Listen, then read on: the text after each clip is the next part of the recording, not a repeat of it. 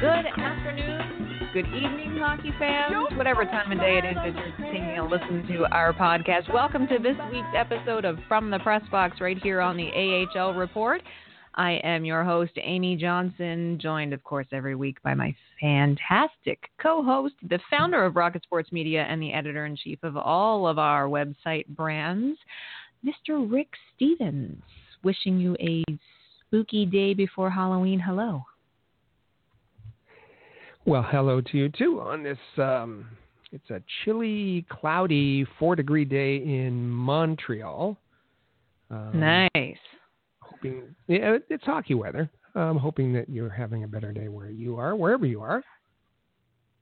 Uh, and for me, here in eastern Pennsylvania, it's a nice, brisk fall day. It's I'm going to switch over to Fahrenheit and tell you that it's in the mid to upper 50s and sunny here today. So it's a it's a nice fall day here. And I'm proud mm. to say that we haven't had any snow yet. Thank what? you very much. As opposed to you people north of the border. There has been the white stuff spotted here prior to Halloween. It's ludicrous. It's crazy. And it's the day before Halloween, though.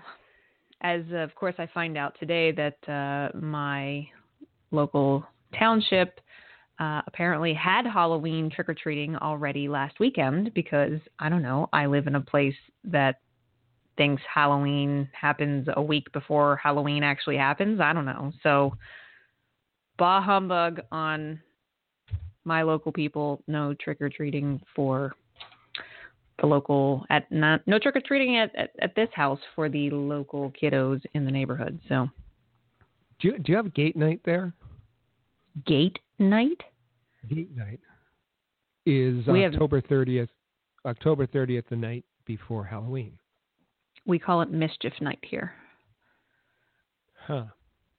Well, actually, uh, where I grew up in Thunder Bay, they they had gate night, had gate night in Winnipeg, and and certainly west. They don't I think every night is gate night here, but um, more or less, yeah. It's uh, the night before Halloween, gate night, Thunder Bay, Winnipeg. It's it's mischief night. You said you call it. It's the yeah we call pull pranks to toilet paper houses to yeah set small fires. whatever whatever.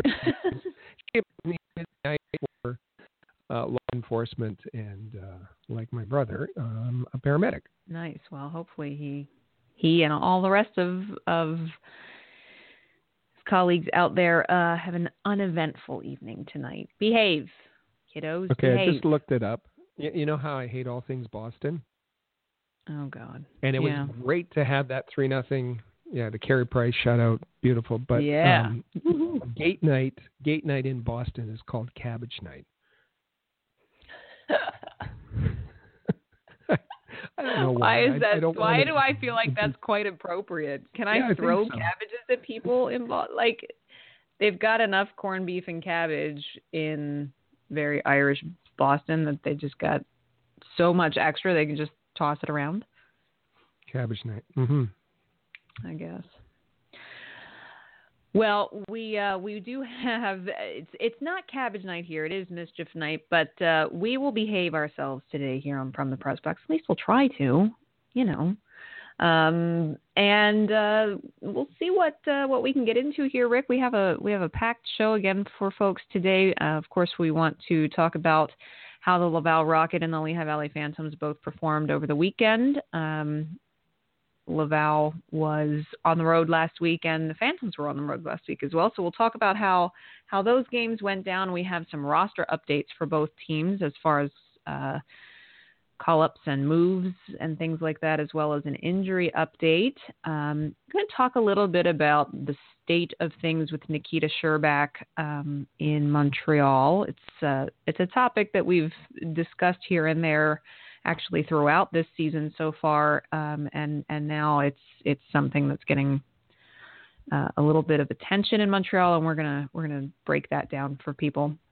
That's all in segment one. In our second segment, of course, uh, we're going to let you know about the AHL's Player of the Week before we get into our winners and losers this week. And we've got some, I think we've got some good winners and losers this week, Rick. I think that's going to be a fun segment this week for sure. But let me tell you, folks, grab the popcorn, grab a beverage, settle Uh-oh. in, strap in, because segment three, segment three gives you the return of the one and only. Where are they now? Is it back? It's back. I've been waiting all season for where are they now?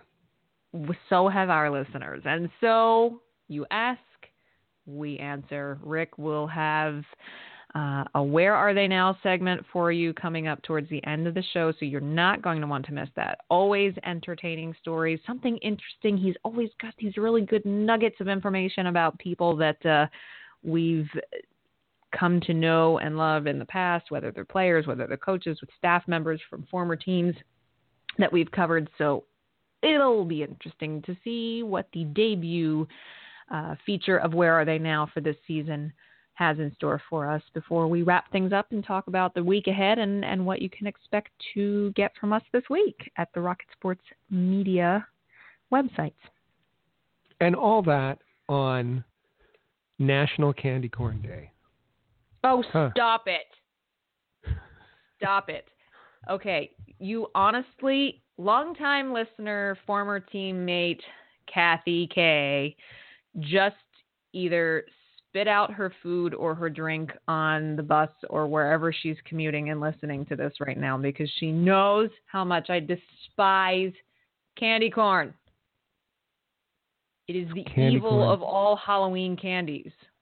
National Candy Corn Day. Well, they can take it and put it right into National Garbage Day because that's exactly what it tastes like.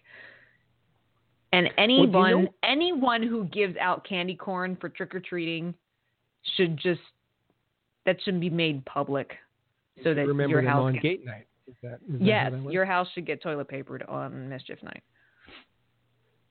On cabbage Well, night. Do you know? Do you, have you ever looked at the recipe for um, the original recipe is made by the one Wonder Candy Candy Company, and, and it's been around since the late 1800s. But do you know what it's made from? Probably don't, because you don't like. Probably sh- sugar and tadpoles and raw sewage. I don't know because it tastes disgusting. Okay, it, it's made with made by hand originally, not anymore. But it's still they still use the same ingredients: corn syrup, sugar, water, marshmallows. I don't like mar- marshmallows. Fondant, whatever that is. And the last is ingredient. yeah. What's Okay. what's fondant? Fondant is like you know when you see like wedding cakes that the, the frosting looks fake because Fake? it's it looks like satin. That's It's like it's fondant. been on there for a year. Yeah. yeah, like it it's really smooth and flat and it looks like it's it's basically like a I don't know, like a flowery kind of candy thing that's very flexible and bendy and it doesn't taste very good. Well, the last ingredient is, um, in addition to the corn syrup, sugar, water, marshmallows, fondant, is carnauba wax. Nice. Yeah, to give it that. so I could gloss, just that melt them shiny, down that, and I know. could wax my car with it. Yeah, well, I'm, um, my grandfather used to, in Thunder Bay, used to take his car to the supersonic car wash on Memorial Avenue in Thunder Bay because they had the carnauba wax. Um, so you get that in your candy corn. So this is kind of like a chicken and the egg question. Which came first? Carnauba wax or candy corn? That's so. Like, did- we'll, did we'll work that someone have an- now? Maybe. Did someone have an abundance of carnauba wax and say, you know, this would be really good in a in an edible candy form? Or did someone have so much god awful, atrocious candy corn they said, let's just melt this down and do something with it, and realized, hey, um, you know, we could wax cars with this. You need to polish it up, make it look good, shiny. It's disgusting. Just gross. National Candy Corn Day. Hey, but on Friday, I wanted to let people know yeah. that it is National Jersey Day. So, your favorite jersey, whatever league, whatever team, wear your jersey. if Nice. your office place allows. National Jersey Day on Friday, or um, if you're not, you don't want to participate in National Jersey Day, it's also National Deviled Eggs Day. So take your pick there, but I, I would go with the National Jersey. Jersey. Okay, I like a good deviled egg, but that's like a summer picnic food item, not November 2nd. That's odd. Um, yeah. Jersey Day I like. Candy corn day I don't. Tomorrow's Halloween. I will say that my favorite uh if you're going to give out anything for Halloween, give away full-size Reese's peanut butter cups or Snickers. Um and as always, I I will gladly give you my post office box number if anyone wants to just send copious amounts of Reese's peanut butter cups directly to the Rocket Sports administrative offices. Along with the Tim Hortons uh, hockey cards. Yeah, I uh, our listeners are are slacking. I have yet to receive any Tim Hortons hockey cards here in the United States. So um I'm keeping track. I'm I'm watching all of you. I really am. I'm going to remember this. But you Speaking won't of hold it against them as we begin the show. That's right. that's right. Well, speaking of remembering things, I can guarantee that um, the Laval Rocket is probably not going to want to remember the road trip that they just got back from. Yay! No, it was really not that good. Um, let's do a little flashback to the to last week's show where we talked about how the week prior uh, Joel Bouchard on Tuesday afternoon that week uh, got very frustrated during practice, shut down practice early, didn't like the effort that he was seeing from the team during practice. Then the next night, they had a home game, which they won handily, looked great. And as we had said, okay, so the test now will be the Friday Saturday game because they've been alternating wins and losses all year long. Let's see if they can sustain that this week. And of course, as we spoke about last week, Friday Saturday came and they end up ended up dropping both of those games at home before they went out on the road. Not great. So they go out on the road. They go to Toronto on Tuesday. The defending Calder Cup champions, yes. However, suffering massive goaltending issues. And needless to say, uh, they lost that one two to one. And then they went, they had a few days off, traveled to Rochester to play the Rochester Americans, who are very good this year. Got the three top uh, scoring players in the AHL right now on the Rochester Americans. We'll get into more detail in a minute. And they dropped that one as well. So they are now on, Rick, a four game losing streak. Um, yeah, they are, I believe, 3 6 0 and 1 on the season. Not stellar. They have dropped down to, I believe, um, I want to say mm, sixth or seventh uh, overall in the division standings. Um, let's see here; they are seventh in in the North Division. Uh, only Syracuse Crunch, only the Syracuse Crunch are, are lower than them in the standings right now. Um, yeah, it's it's it's not looked good. They have three games at home this week. They play Belleville tomorrow night. They host Belleville tomorrow night, and then uh, the Utica Comets come in for two games this weekend, and Utica is sitting just a point above them in the divisional standings. So, not an impressive showing this past weekend, Rick. And it it um, you know there there are certain things that that mirror the um, certain characteristics that that mirror the big club, the Montreal Canadiens. Uh, we we talked about that in previous weeks, certainly last week about uh, an abundance of shots um, and having outshot at that point uh, all of their opponents, uh, but still running into losses. Also, um, uh, them um, kind of coming out of the gate quickly and then kind of fading as the game goes on. The Montreal Canadiens are worst in the NHL as far as third period goals uh, go, and um, we saw with uh, the game against Rochester. Um, that Rochester scored um, three times in, in the third uh, to take that game three to two. Um, so, um, you know, there's there's we we talked about them riding an emotion, but you can only ride an emotion so long, so many games in a row, and and uh, that emotion can can um, you know happen in the the games themselves where where you can ride it at the beginning of the game and then um, and then run out of gas at the end. Um, so I I think that that um, you know there's got to be there's got to be more to this team than emotion. There the, the special teams have been an issue, um, and uh, it's it's it's going to be a struggle until they they they get their their systems down, their their special teams down, uh, and their their lineup down. The penalty kill has been decent, thankfully, and I say thankfully because they're taking entirely too many penalties.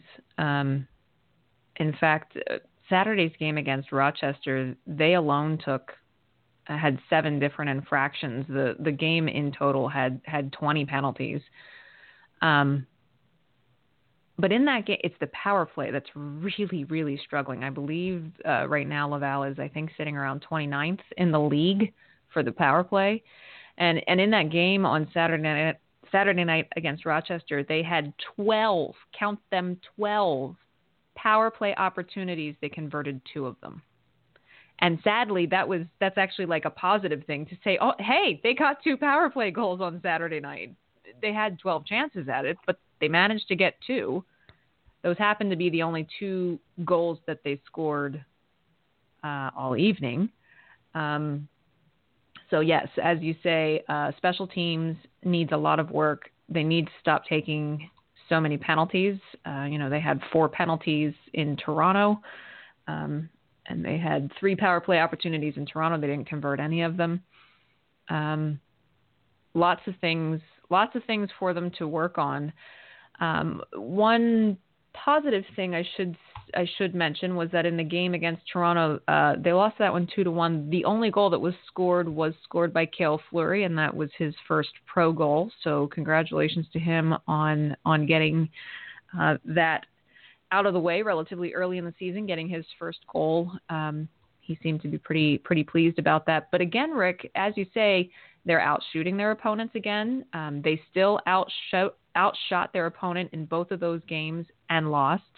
Um, they they outshot Rochester 39 to 25 and lost three to two. Um, and you know, it's just as you say, they have to be more than emotion. Um, lines are getting juggled around again a bit. Um, people moving up, down, and, and sideways, coming in and out of the lineup, I guess, until Joel Bouchard finds the combination that works. Um, interestingly enough, both of the teams that they played last week had um, notable former players on the opposition.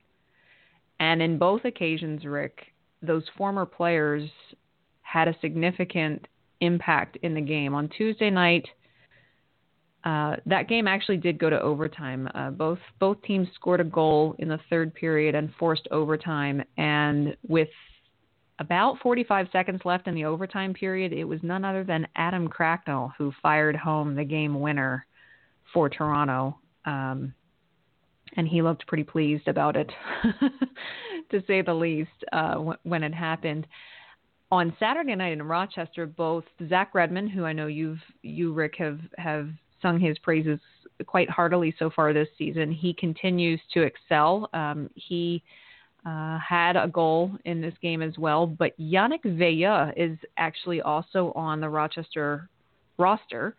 Uh, he's only played three games up until Saturday um, this season, but the coach did slot him in for Saturday's game against Laval. And sure enough, he was on the ice, uh, didn't get an assist, but he was on the ice for Zach Redmond's goal. And then Veilleux ended up scoring the his first goal of the season against the Laval Rocket and it ended up being the game winner. So wow, yeah, which I I he looked thrilled, and I was thrilled for him, and and hopefully that helps him maybe stay in the lineup uh, a little longer there in in Rochester. And and in true Yannick Veilleux fashion, he was delivering some pretty punishing hits every every chance he could uh, in all of his checks along the board. So um, interesting to see former players who who did well for you know both the St. John's Ice Caps and or the Laval Rocket in past years, uh, making an impact in victories against the Laval Rocket this past week. Well, as you said, I spoke about um, spoke about Adam Cracknell and and um, and the, that the aspect of of his goal production and his leadership missing currently from uh, the Laval lineup. Spoken about Zach Redmond before, but uh, Yannick Veilleux was um, he's a great team guy. Was one of one of uh, my favorites to watch. Um, I'll never forget. Uh, very aggressive on the forecheck. Um, uh, tough, really tough forward to play against. And I, re- I remember uh, head coach Sylvain Lefebvre saying that Yannick Veilleux was uh, the kind of forward uh, that he play, hated to play against when when he was a defenseman in the NHL because uh, Veilleux hits to hurt. Um, yeah. And uh, his yeah his you know there's there's the Maxime Lapierre type of body checks where you go in uh, with all your limbs against the glass to make noise, um, or there's the Yannick Veilleux type of body check that will just uh, that just hit with a thud and and uh, leaves leaves a dent. Um, yeah, good to see him in the in the Rochester lineup, and and uh, uh, yeah, he's he's he's another player who's uh, missed as well. We'll make note that um, you know the one thing that has been consistent. Charlie Lindgren has has been his his good consistent self in the crease. Um, he did have there was a goal on Saturday against Rochester that he would probably like to have back. It was a shorthanded goal that um, he played the puck behind the net uh, and it just didn't go well. Um, aside from that, Lindgren has looked very good. In fact, he was the third star in the in the Toronto game. Um, so Lindgren, the goaltending has not been has not been the issue. Um, in two games, Laval scored two goals, and that's just not going to win games for you. So something needs to happen. Chemistry has to be found one way or another uh, for this team to start being an offensive threat. Uh, as we've said before, they got rid of some pretty big goal scorers on this team, uh, and and as yet have not replaced them. Um, so I think that's going to be the big test this week to see if they can start scoring and stay out of the penalty box and and get the power play clicking. Um, Lehigh Valley, on the other hand, Rick, uh, they were also on the road for three games last week. They won seven to three in Hartford, uh, so they they're not having any trouble scoring whatsoever. Um, they also beat Binghamton five to two, and then we were on hand in Hershey on Sunday for a, an evening game in Hershey. Uh, they did lose that one three to one. Um, and when we spoke to to Coach Scott Gordon after the game, he he mentioned that it was probably one of the worst performances, uh, if not the worst performance that he has seen the team play in this young season. Uh, and and I would agree they looked they looked pretty disorganized out there. Yeah, they did. Um, and they, uh, you know, the coach um, mentioned the the the schedule uh, that they had, the number of games over over ten days that they had, six games in ten, I, I believe was. six games in ten days. Um, yeah.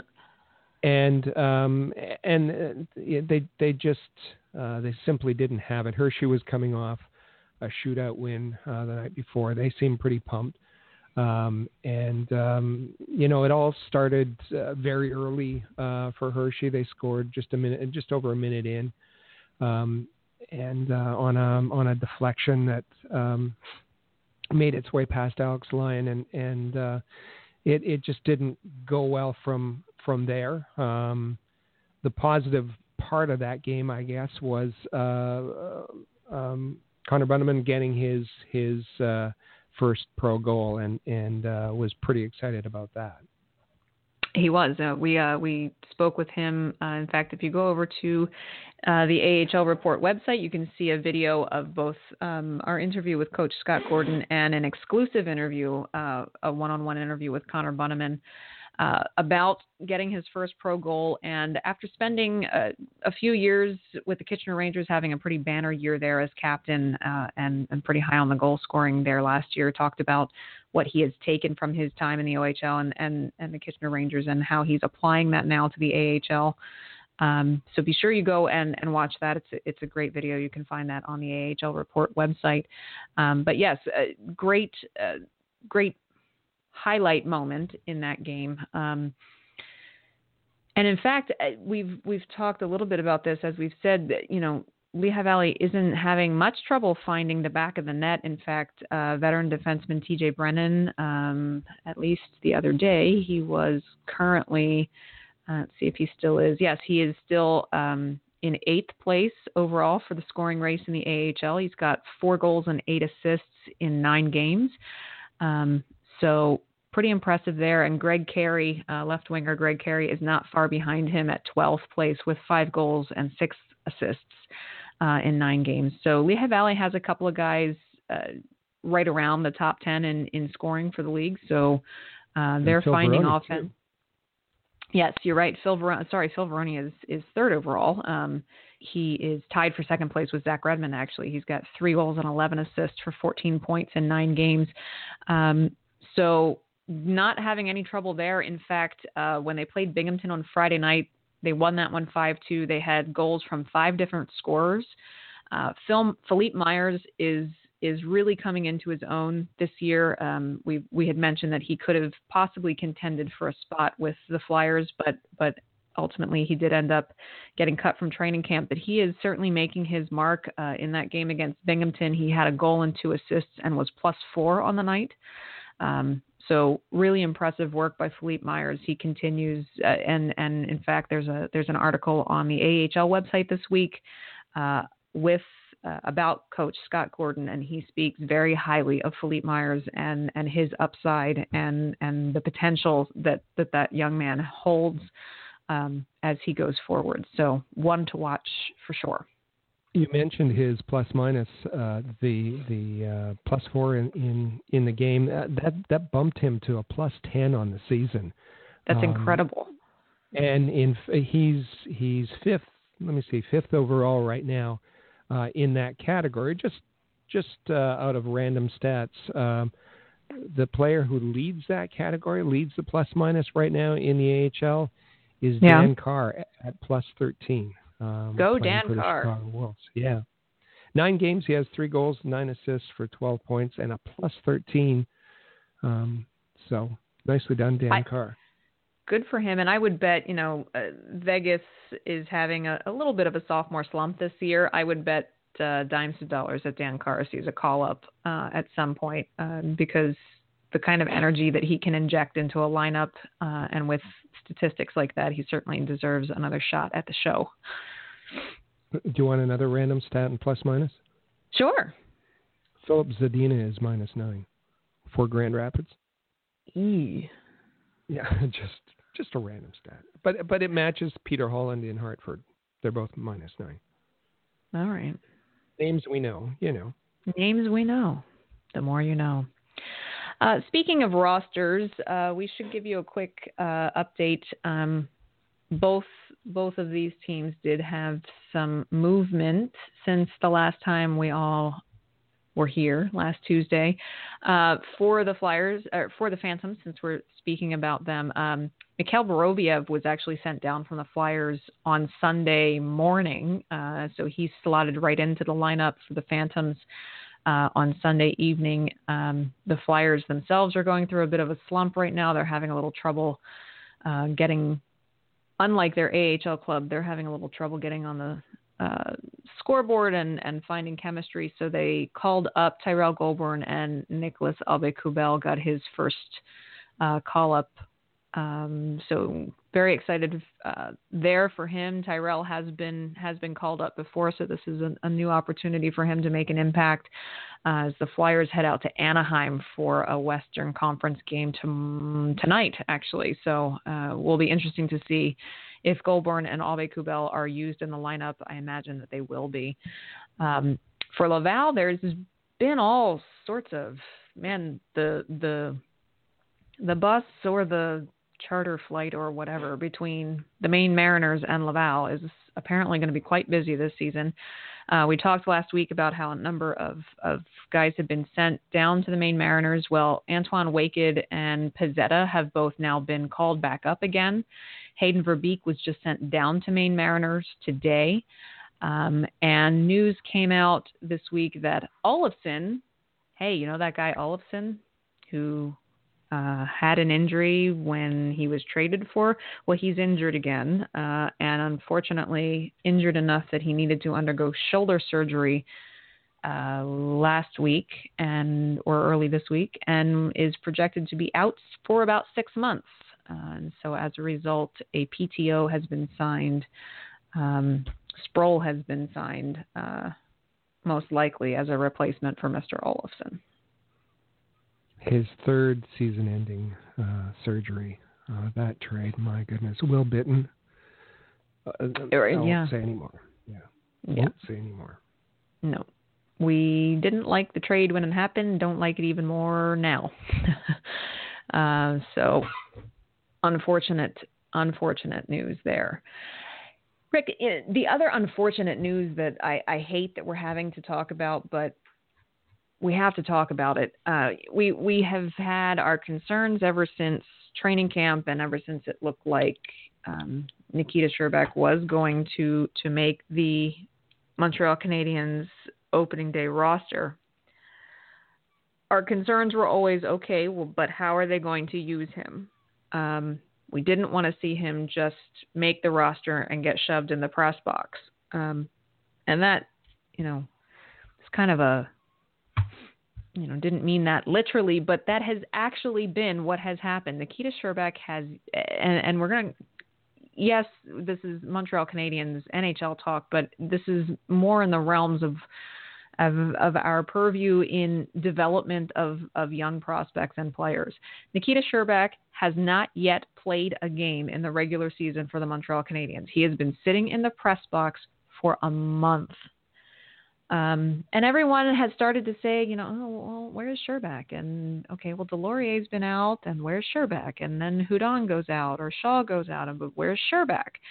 Um, and you know, Peca will draw in, Hudon will draw in, Shaw will draw in. Deslauriers's back now. Still no Nikita Scherbak. Um, and this actually just yesterday after um, after practice, Chantal Machabée uh, did a quick interview uh, with Nikita Scherbak that aired on RDS, and I, I'm guessing that the first part of her question was, um, you know, you haven't played a game yet. Is the amount of practice that you're getting equal to the experience that you would be getting if you were being played in a game? And here's what Nikita had to say in response to that game is a completely different uh, situation, completely different, uh, you know, style of uh, style of hockey than practice. Practice you can you can practice uh, for a thousand times, and you know, you, you can not practice like a game stuff situation. So it's different, and uh, obviously I think it's uh, brings the confidence a little bit down when you're not playing. But like I said earlier, you know, I want to be positive. I don't want to bring. you know anything bad with attitude because team is doing great and you know it's always uh, it's always fun to be a part of a successful team. So. So you heard Rick, you heard Nikita Scherbak say there that you could you could practice a thousand times, but nothing compares to the experience that you get in playing a game. And so he he says, and you can see it in his face. He says, "Yeah, it you know brings your confidence down a little bit not playing, but." But I'm trying to just, you know, stay positive and and I don't want to be a downer around the team because the team's doing well right now, and I I, I want to you know it's fun being a, a, part of a positive team environment, and and so you can tell that he's trying really hard to be positive and believe what he's saying and but you can just see in his face just how dejected he is that that he's not getting any playing time. Yeah, and I think that's the difference between uh, reading reading the words. Like you, you can read the words um, in a transcript from you know have his quotes um, and try to make sense of those. Um, you can see him.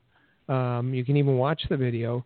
But I think the experience of having interviewed uh, him dozens of times and talked to him dozens of times, we know when Nikita Scherbak is uh, down. We know when he's he's uh, you know happy and engaged and and uh, into it. And and in this, he said all of the right things.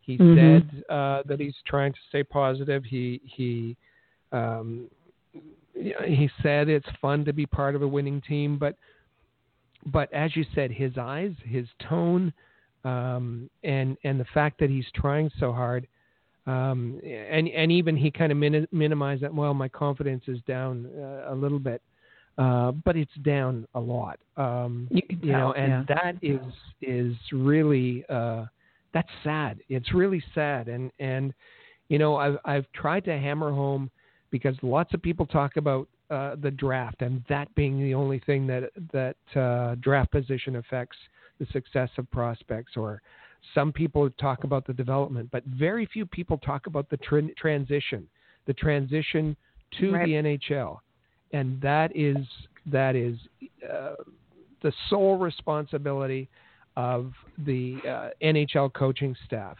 and for the Canadiens, they've had two terrible coaches in Julien and Therrien, who, with respect to to um, uh, um, facilitating the transition for, for young prospects, that's where the Canadiens break down every single time, and it's happening again with Nikita Scherbak.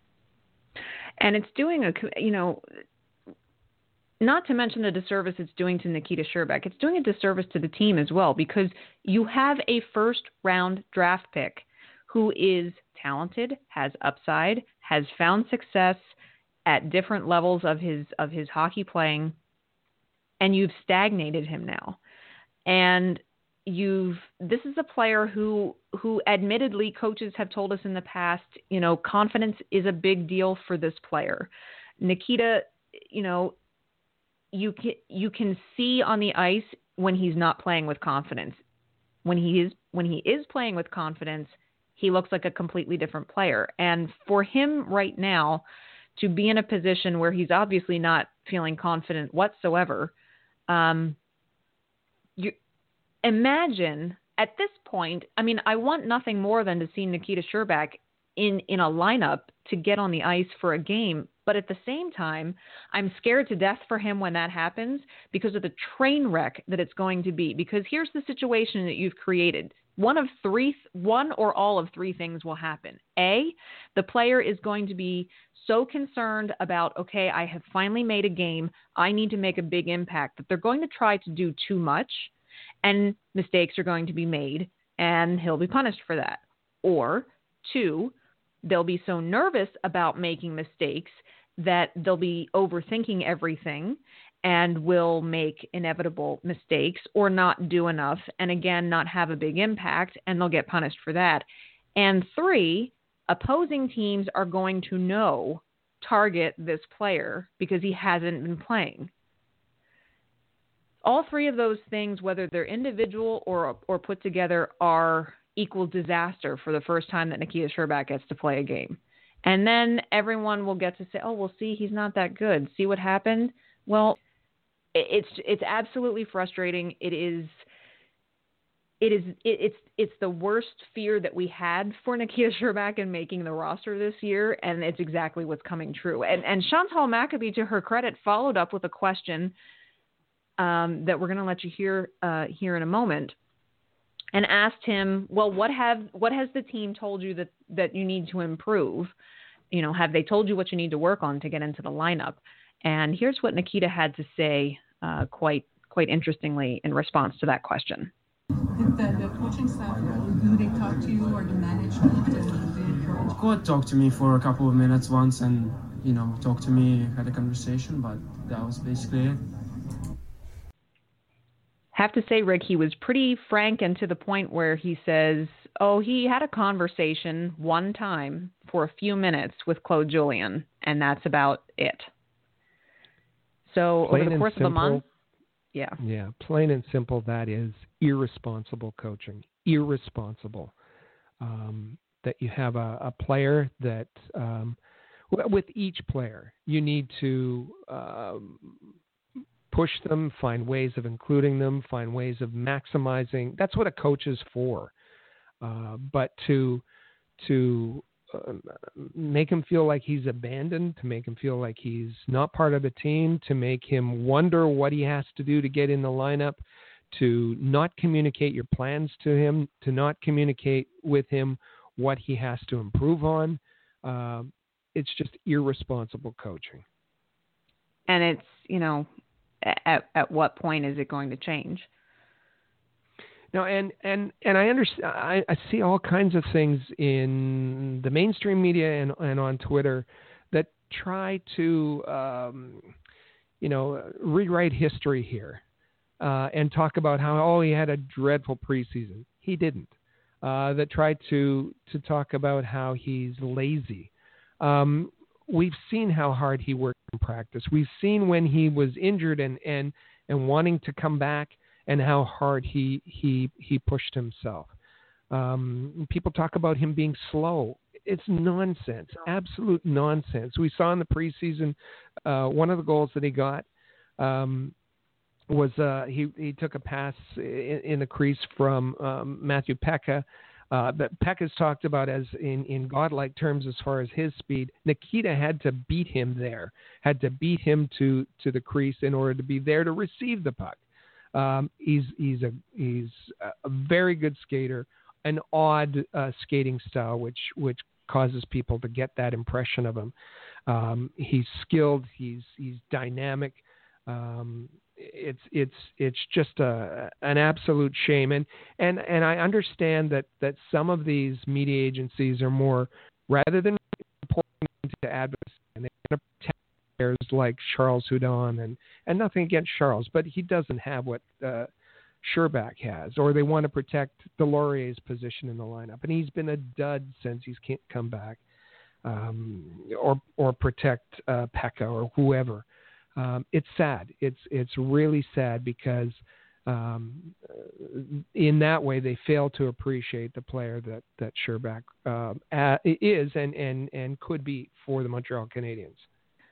I just hope something turns around for Mr. Scherbak before uh, you know they do any more damage to his confidence, and and you don't want to see this be detrimental to his career in in general and overall. So really frustrating uh, point in time for Nikita Scherbak uh, this season. Um, the Canadiens do play tonight, and and it, I don't believe that he'll be in the lineup tonight either. So um, we, I guess, continue the waiting game right along with with Scherbak to see when he's going to actually be handed the honor of of making a lineup and playing in a regular season game this year. We are going to take a quick break on that note, uh, give you just a couple of messages uh, in our commercial break. And then on the other side of that, we're going to talk about the player of the week. And oh, yes, we have some winners and losers coming, and they are uh, some good ones. You don't want to miss them. So stay right there. We will be right back in just a moment. From the Press Box is proud to be a partner of Rocket Sports Media, digital media publishers of sports and entertainment websites. Their mission is to build a worldwide network of sports fans who are informed, engaged, entertained, and connected. Learn more about RSM, its team, and its portfolio of brands at rocketsportsmedia.com. For all the latest news, interviews, analysis, and commentary about the Laval Rocket, Lehigh Valley Phantoms, and every other team in the American Hockey League, as well as information on prospects, junior hockey, and international hockey, head over to AHL.report, the home of the AHL Report. Follow along on Twitter at the AHL Report for live game updates, ringside photography, game recaps, and articles containing exclusive audio and video of your favorite players. That's the AHL Report, proud partner of Rocket Sports Media. AHL.report.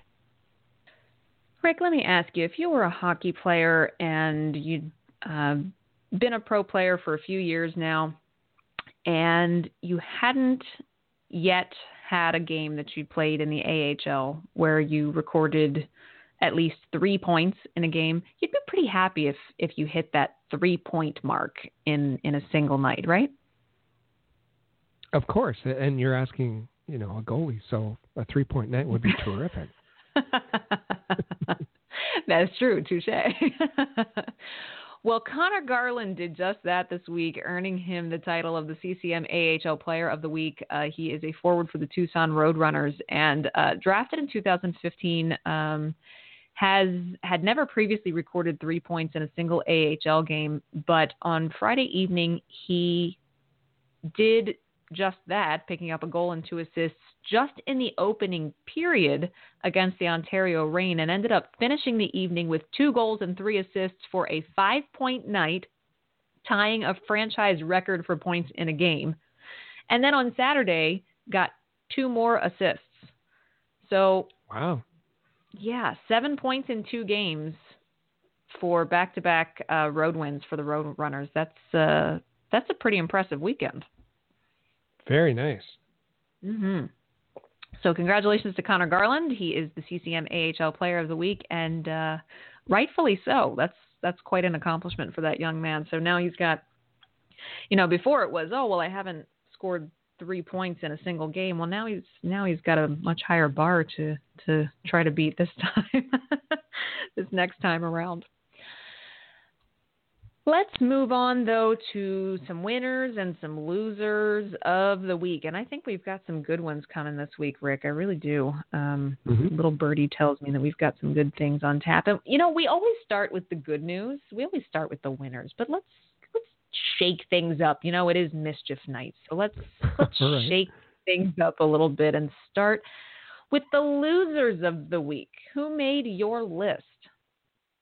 Well, uh, um, it's not by design, but it seems that, that the last couple of weeks I've picked teams uh, essentially as mm-hmm. as my losers, and and I'm going to pick a, a, a, team or an organization again uh, as my loser of the week. And my loser um, goes to the San Antonio Rampage. Um, and and I know you know, there's there's um, particularly in in the AHL or the ECHL there are theme nights. Um, there's there's sometimes a third jersey, but there's something about there's something about putting on a jersey. We hear that with you know there's, there's a certain pride in putting on a jersey and having that yes. Canadiens crest or Flyers crest or whatever it is.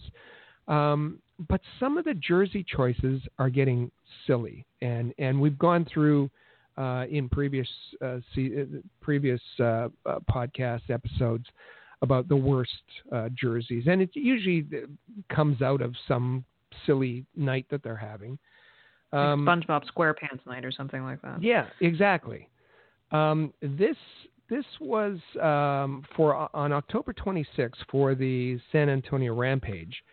Uh, they not only changed their jersey, they not only changed their team name, but they changed their team identity, or so said the the press release. That on um, October 26th, they changed their team identity um, to the uh, and I don't know. I, am not going to try to. Los Chemilos de San, San Antonio uh, for their game against the Barracuda. Uh, you you have some Spanish there. Um, so am I? Yeah. Am I anywhere? yes, close? I do. It was Los Chimuelos. Chimuelos. All right. Los Chimuelos. And Chimuelos, I'm I'm led to believe, is a nickname for a uh, toothless man in Spanish, and and so that is supposed to be some sort of uh, nod to hockey players. But if you look up the if you look up the jerseys, Oh my goodness. Um, they're they're they're silly. They're really silly. Um, and and players have to wear these, and they still have to have some pride, and they can't. You know, uh, there's trash talking on the the the ice, and I assume that that some of the some of that, uh, that wearing a, a different outfit has to creep in there somewhere. Um, I mean, they did the whole. They changed the whole arena. They changed. They had tacos and quesadillas and everything in the in the arena. Um, so I, I understand, I guess, but but are are teams losing their focus? The the San if that was if that was the sum total of it, but uh, the San Antonio Rampage have the worst winning percentage in the AHL the mm. worst winning percentage. Right now, they have two wins, eight losses in ten games. Their their leading scorer is Brian Flynn, who we know, um, mm. former fourth liner from the Montreal Canadiens. Brian Flynn is their leading scorer with zero goals and six assists, and is a minus four. Um, okay. Yeah. So, are they losing focus? I, I just yeah, I, I understand there's the marketing aspect and, and making it entertaining, but you know what?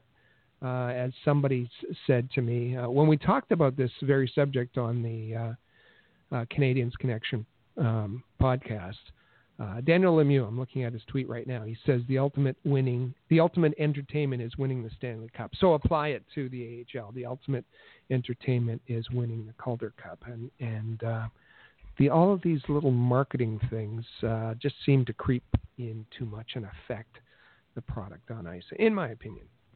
Sure, and I, you know, to their credit, I understand if you know if they have, if they're looking to to honor diversity in their community, diversity on their team.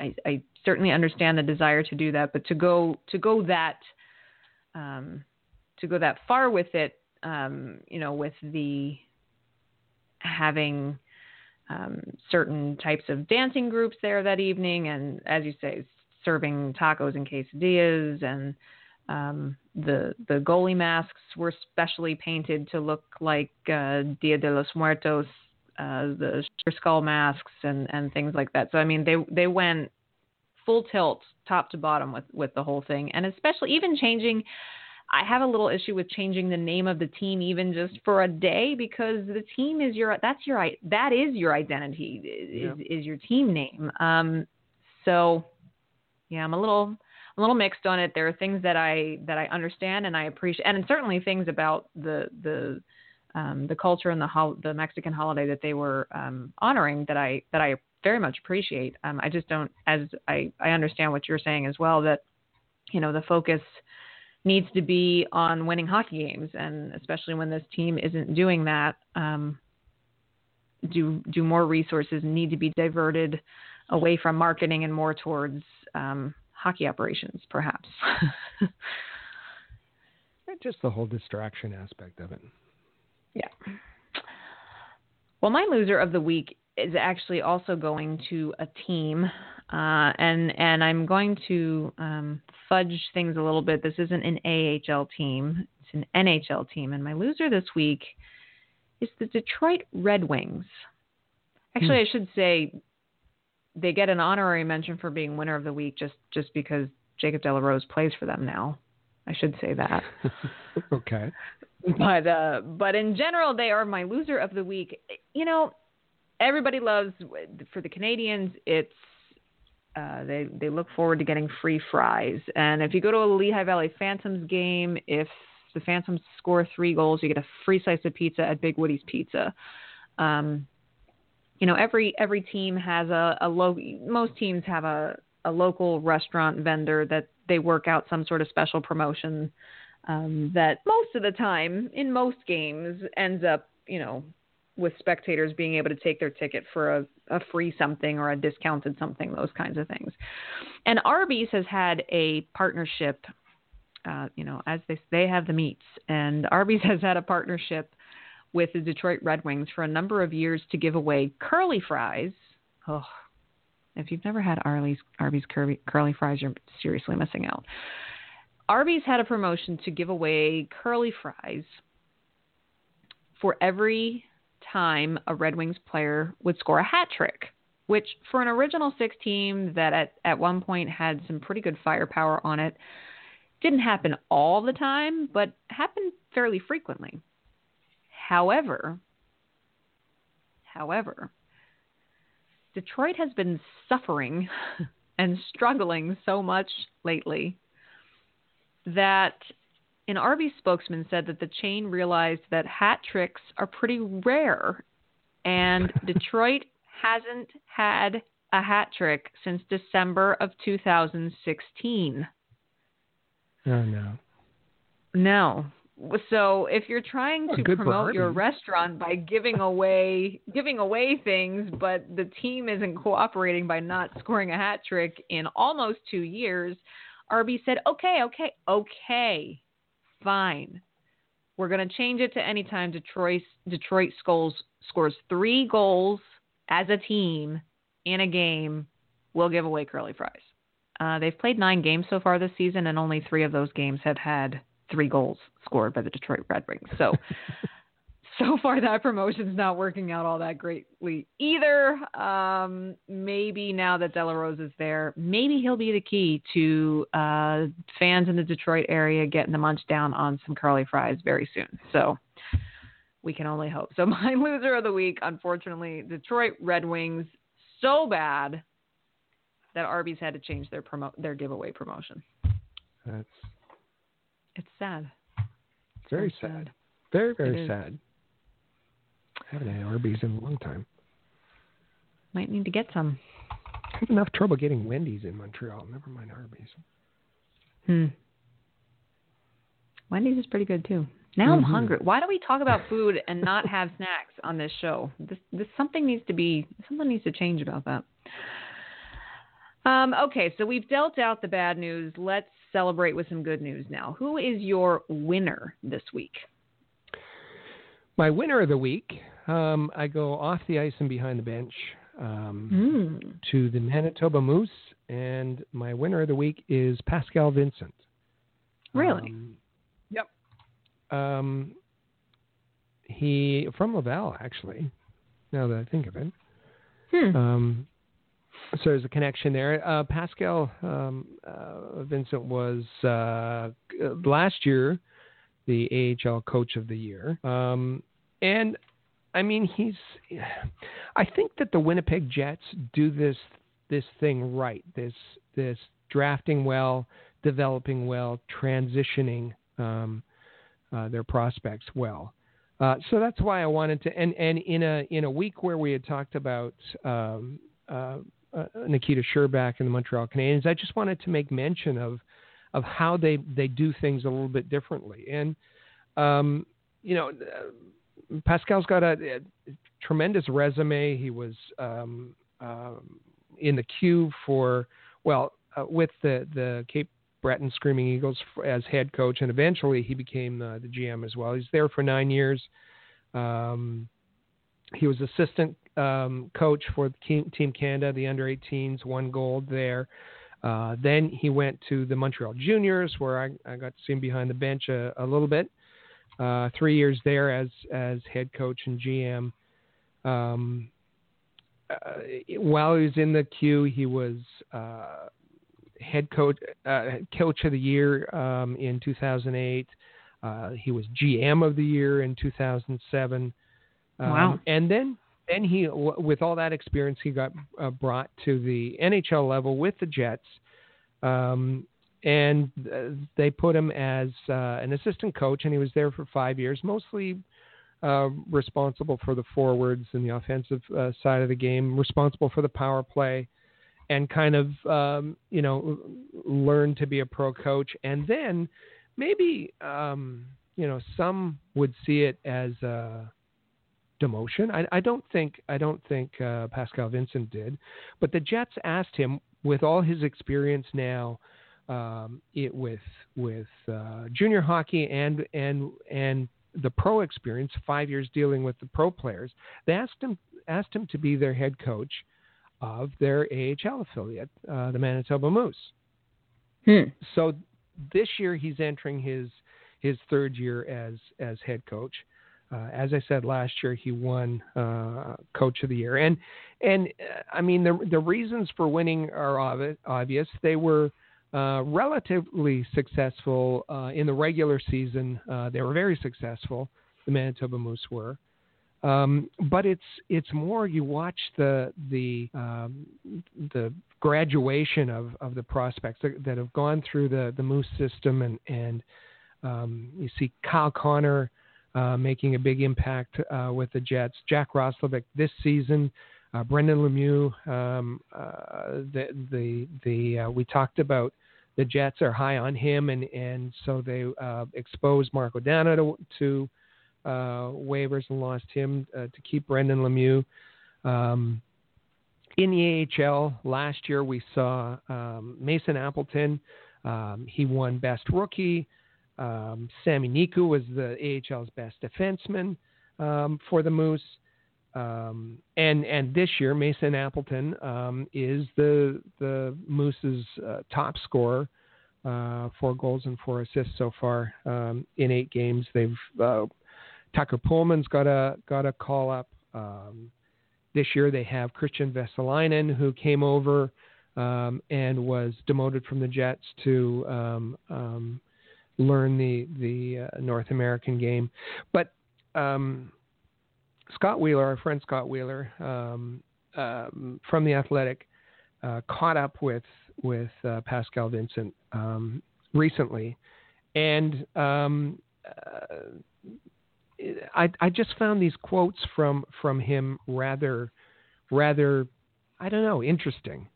Um, so when they asked him to uh, take over um, at the AHL level, the Jets, that is, Jets management, uh, they mm-hmm. said to him, and this is a quote from uh, Pascal Vincent, Vincent, you've been coaching to win your whole life.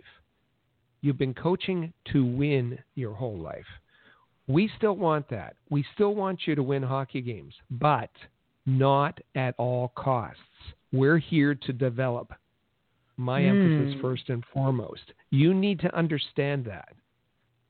Um, that's that's we've talked about that so much that there's a difference a difference for AHL coaches, and they need to to to um, really get that.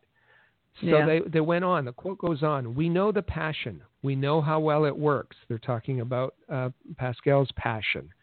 Um, but you'll need to reset your mindset to develop and to develop to a point where a team's going to win.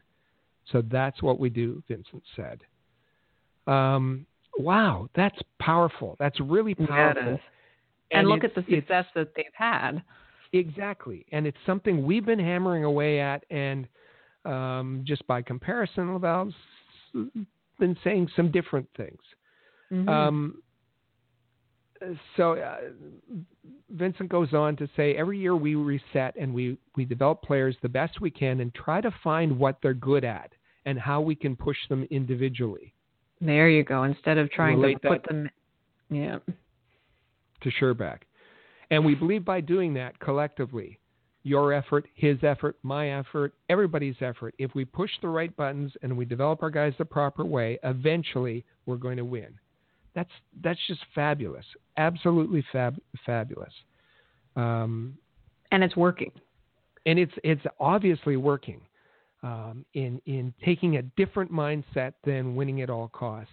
Uh, and um, I, for that reason, for those reasons, uh, Pascal Vincent gets my uh, winner of the week. Excellent, really nicely done.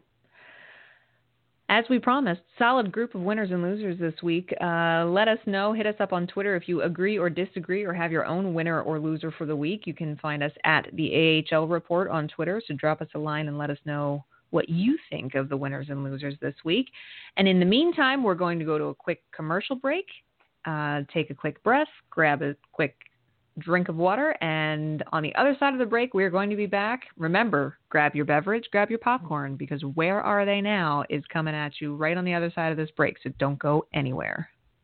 From the Press Box is proud to be a partner of Rocket Sports Media, digital media publishers of sports and entertainment websites. In addition to building a worldwide network of sports fans, The team at RSM is also dedicated to mobilizing the sports community in ways that make a difference in the lives of others. Giving back to the community bridges the gap between team affiliations. It's something any fan can support. RSM proudly provided support for organizations and projects like Hockey Fights Cancer, Five Hole for Food, the Montreal Canadiens Children's Foundations, Autism Speaks, Leukemia and Lymphoma Society of Canada, and the People of Canada Portrait Project, just to name a few. If you would like to be involved with a Rocket Power project or have a worthy fundraising initiative you'd like us to be part of, please contact us at rocketsportsmedia.com. Be sure to follow us on social media. Find us on Twitter at the AHL Report. Check out our original game photography on Instagram at AHL Report and watch our exclusive video interviews with players, coaches, and other notable hockey names on our YouTube channel at All Habs. Just remember to turn on notifications so that you never miss a video. The AHL Report, your premier source for Laval Rocket, Lehigh Valley Phantoms, and all American Hockey League news. All right. This was our one of our most popular segments last year. Uh, if you are new to the podcast this season, you are in for a treat. Uh, we have one of the the best researchers slash storytellers uh, available in podcast land in the hockey world right here on From the Press Box, and that is Mr. Rick Stephens. And uh, Rick does a great job in bringing us this segment called "Where Are They Now," where we where we learn about perhaps. Uh, either a former player that we've covered, former coach, former staff member that uh, that fans are familiar with, uh, and kind of catches us up on what they're doing these days. If they're playing somewhere else, if they're working somewhere else, if they have a new business venture. Uh, it's always something really interesting uh, and unique that you won't find anywhere else. And Rick, I understand that Where Are They Now is back for its 2018 19 season debut. Indeed, it is. And Where Are They Now usually um, originates with something that I'm just curious about. Um, Naturally. Or, or or that that a listener is curious about because we've had um, suggestions for where where are they now, um, uh, and and and uh, listeners are welcome to uh, to send those in as well. Um, but this one um, on on Sunday um, we talked about uh, a late afternoon game between Hershey and the Lehigh Valley Phantoms and the game, as as we reported, Hershey was was victorious. Um, and after the the uh, post game scrums with the players and, and the coach, and uh, made our way back up to the press box. Um, and on the ice, there was a, an autograph session going on um, that uh, the, all members of the Hershey Bears um, had. There was chairs, there were signs, and they were uh, the chairs were placed around the perimeter of the ice, and the fans were allowed out on the ice, um, ice surface, and they would line up in front of each player, in front of each chair, uh, f- and get an autograph. Great, great, uh, uh, engaging kind of promotional effort uh, yeah. by the Hershey Bears staff. So um, you know, some of the players um, are, are are more fan favorites than the others, and and for those there were very long lines that kind of snaked around the the ice surface and around the arena. Um, and and each lineup, uh, uh each each player had a, a healthy lineup, um, but for one, just one. one lineup, one line was very short. There was probably four people in the line waiting for autographs. And I was just curious. I was, I mentioned it at the time. You did. You said, "Who is that poor young man that has nobody in guy? his line?" um. So, so in order to, and and yeah, we'll look down the the lineup sheet and found out who it was, number fifteen for the Hershey Bears. Um, but still, I was curious why. So that led me to um, answer this question um, How did Dustin Byfuglien become a Winnipeg Jet? Okay. So we're going to do some scene setting here. Oh boy, here we go. So back in uh, June of 2010, now this will be of interest to to Phantoms and Flyers fans as well. Um, in actually, it was June 9th, uh, my brother's birthday, uh, 2010, in the Wachovia Center. Oh yes. The Wachovia Center, the predecessor of the Wells Same Fargo building, Center. different well, name. Same building, just a different name. That's right. On June 9th in 2010, the Chicago Blackhawks won the Stanley Cup on Flyers ice. You realize this is not a good way to start this story. it was it was um, it was it went into overtime, and the reason it went into overtime was that Scott Hardnell, uh, uh, not a favorite of mine, but but a, a, a Flyers fan favorite, Scotty Hardnell, Mhm. Hartnell uh, scored his second goal of the game with four minutes uh, left uh, to tie it up. Scotty Hartnell, uh, Hartnell, why can't I say that? Scotty Hartnell played on the line with Danny Briere and Mhm. Ville Leino. Mhm Yes, he did. Got his second goal of the game, and and in doing so beat Blackhawks goaltender Antti Niemi, who is currently on Montreal Canadiens That's right. as the backup. And that series, I think, featured the two worst goaltenders of all time. I, I mean, in uh, as far as as statistics for for the for a Stanley Cup final, uh, Mhm. Antti Niemi finished that series with an 882 uh, uh, save percentage. He- Okay. He, didn't play particularly well. He was No. fortunate that the Blackhawks had some firepower, and he was also fortunate that in the Flyers' goal was Michael Leighton with a um, God help us eight- all. yeah 876 uh, uh, save percentage. And Mhm. just so we're talking about all kinds of familiar names, backing up Antti Niemi was Cristobal Huet, Huet. um, who, who the Canadiens got rid of to make room for uh, Carey Price. Uh, all right, so we're way off. We're way off in the weeds now. We're way. I'm just in the weeds. since we're in the weeds, I'm just going to make a little side note here and interject to say that the reason that the Flyers were in the Stanley Cup final in this Uh-huh. particular year was because they handily whooped the Montreal Canadiens in the conference finals to reach the Stanley Cup final. So Indeed as long as we're rubbing salt in wounds, we're just gonna make sure. and people who who like to think um, uh, in goal, glowing terms about the 2010 Cup run, um, Jaroslav, Jaroslav Halak was awful in in that conference uh, series with Philadelphia. yes, he was. Um, Anyway. but Hartnell scored to tie it up. Uh, four minutes into overtime, Patrick Kane scored on Michael Leighton. Um, because it's Philadelphia, the goal judge didn't put the light on, and there was a, a momentary bit of controversy. Um, but anyways, it was Chicago's first Stanley Cup in 49 years. They ho- Good hoisted the, the cup. Yeah. yeah, yeah, good for them. Scoring in that game on the power play uh, for the Chicago Blackhawks was Dustin Byfuglien. And what was a little unique about that is Dustin Byfuglien was playing forward. Um, because before he got converted, he was he was a he was he was a power forward, and he was giving Yep. Chris Pronger all kinds of fits. Um, the Mhm. two big fellas. So, June 9th, 2010, the Chicago Blackhawks raise the Stanley Cup. Stan Bowman, at 36 years of age, becomes the youngest GM to win a Stanley Cup. Two weeks later, just two weeks to celebrate, and Stan Bowman busts up the team because he knows he's going to have salary problems the next year. So, in a giant uh, uh, salary dump, um, he makes a blockbuster trade.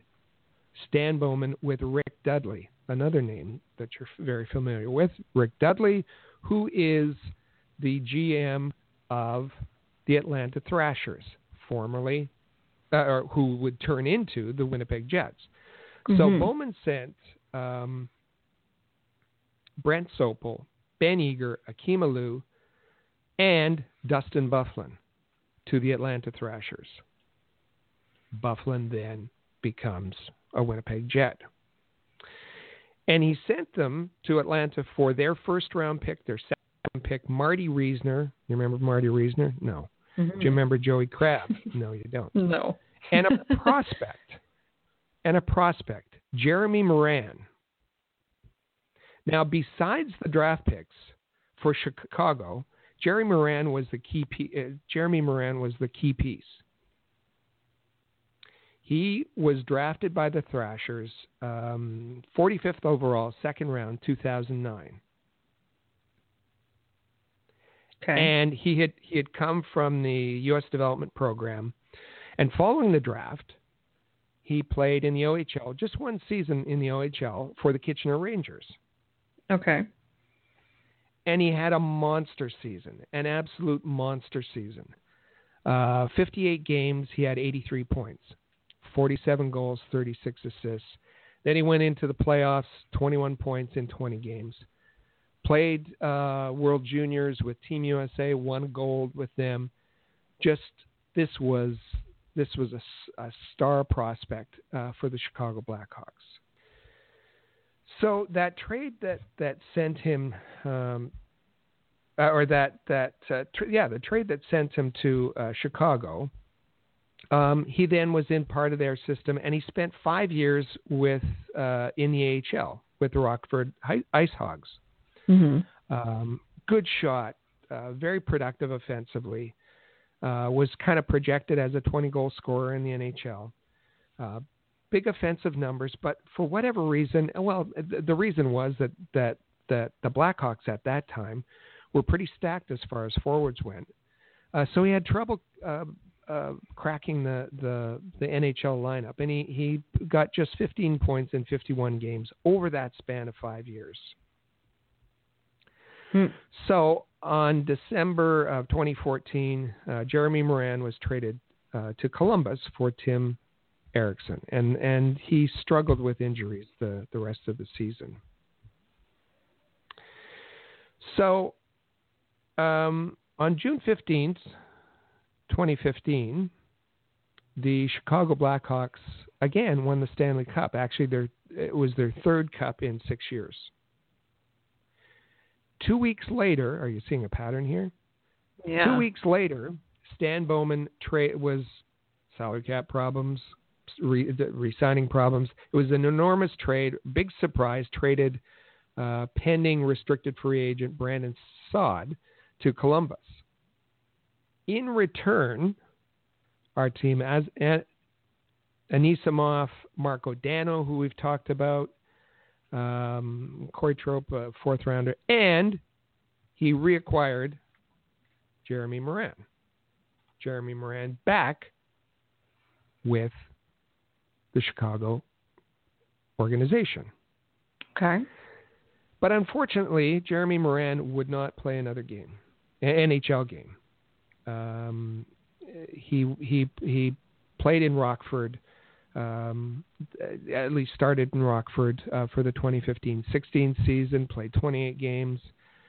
Uh, then Stan Bowman traded him again, uh, this time to the Leafs uh, in January for Richard Panik. Uh, he played 13 games for the, the Marley, that is Morin. And then at the trade deadline in 2016, Morin was sent to San Jose in a big four player trade. Uh, and he went on to play 18 games with, again in the AHL, with the Barracuda. In 2016-17, he split the season, uh, signing as a free agent with um, with Syracuse and with Tucson. Uh, again in the AHL, and in 2017-2018, he played. he played all over the place played in the KHL, he played in the ECHL, he played in the Finnish Elite League, he played for a few teams in the Swiss League. Wow. Uh huh. And this fall, at 27 years of age, he signed a PTO with the Hershey Bears. Oh. Which brings him to 17 teams in 11 leagues My goodness. 27 years of age. And Jeremy Morin uh, played three games with the Hershey Bears uh, under his PTO. And he was the gentleman, number 15, sitting in the rather lonely line with four fans waiting to, to get his autograph. And this afternoon, the Hershey Bears released Jeremy Morin from his PTO. Oh no! Yes. So it, it ends. It ends rather sadly, and we don't have a. That's we're to have to do an horrible update. ending to this story. We're going to have to do an update. Where, where did, where in the world is uh, Jeremy Morin? Uh, Jeremy Morin end up uh, now? Oh, but as of as of a couple of hours ago, he was released from his PTO from Hershey. Oh no. Okay, someone out there, give Jeremy Morin a job, please. Put him, sign him on a PTO somewhere, please. And kudos, stick tap to the four people that were in his autograph line. For sure. My so goodness. 17 teams uh, will probably grow to at least 18 uh, for At least. the 2018-19 season. My goodness. Well, best of luck to Jeremy Morin. That what a you know. So much focus gets put on NHL players, but stories like that are the reason why here at the AHL report um, we advocate and focus so much on AHL players, ECHL players, and prospects, and those even playing in international leagues, because the guys who make a living playing hockey at anything other than the other than the NHL level sacrifice everything and just keep pushing themselves and persisting, even even when nothing's going their way. Um, they work their butts off. They sacrifice a lot physically, financially, um, in their personal life. Um, all just to try to lace up the skates for one more day. Um, so kudos to uh, to this young man for for persisting, uh, you know, and and hopefully he lands on his feet on the ice somewhere very soon. I should also make a quick mention uh, before we wrap things up today uh, that I was so excited, a about uh, Rick's winner of the week, and I was then so excited to get to where are they now that I completely forgot my winner of the week in our last. Oh segment. no! I know. And I didn't remind you. It's okay. I remembered because it's an important and and and normally I'd say, well, okay, maybe we'll just skip it, but it's an important one, and I it's it's a it's I just want to give a quick nod to the Utica Comets. Uh, it was announced this week in conjunction with the Chapter 490 Military Order of the Purple Heart, which, as anyone knows, uh, the Purple Heart is a very very ex- uh, distinguished uh, medal to receive that the Utica Comets will be honored as the first Purple Heart Hockey Club. Wow. Uh, this this honor makes the Comets just the eighth professional sports team in the United States, just the eighth pro sports team in the United States to be awarded this honor, and it is the first hockey club to ever get this honor of those eight professional sports teams. Um, they will be planning uh, an official proclamation ceremony on their annual military night, which is coming up uh, in about a week and a half on Friday, November 9th. Um, and they it's basically the Utica Comets um, have in conjunction with with their home building the Adirondack Bank Center and Save of the Day Foundation they they honor veterans and military extensively year after year after year um, and a, and a lot of hockey clubs do but Utica does does go above and beyond uh, with numerous military appreciation nights they raise money for uh, a local veterans outreach center, a veterans legal clinic. Um, they do hometown hero at every single home game. Um, they do a meet and greet um, for the the veteran for the hometown hero with Comets defenseman Jamie Cyphers after after every game.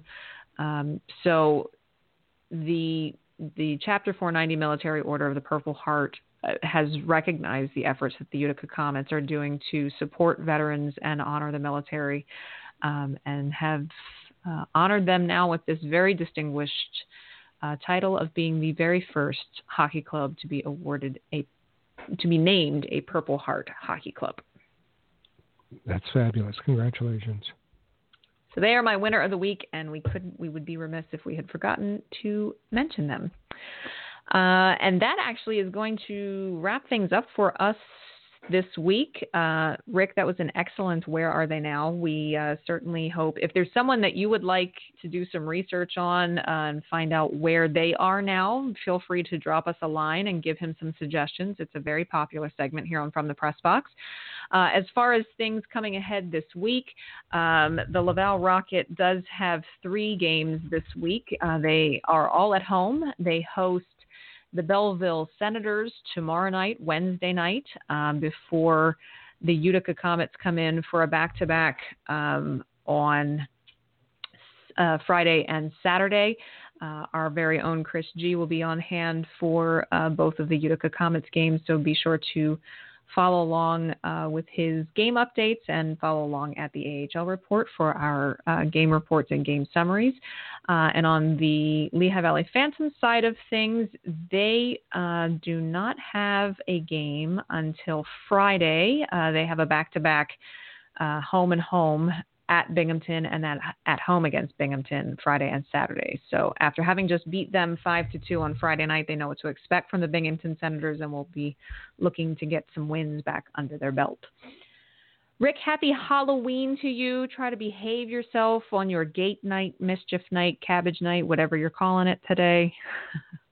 Happy Halloween to you, and be sure not to eat too much uh, carnauba wax in your candy corn. Yeah, I don't plan on it. Not at all. Thanks so much for joining us. You all have a very safe and happy Halloween as well. Send us uh, your pictures of your great Halloween costumes. We want to see those on social media as well. We'll be happy to share them. Be sure to hit us up at the AHL Report on Twitter. You can find Rick at All Habs, and you can find me at Flyers Rule. You can find both of us right back here again next week, next Tuesday, for another great episode of From the Press Box here on the AHL Report. From the entire Rocket Sports Media team, thanks so much for listening. Have a great week, and we'll see you next Tuesday. And keep on wishing. Remember, your dream is your only skin. So keep on pushing.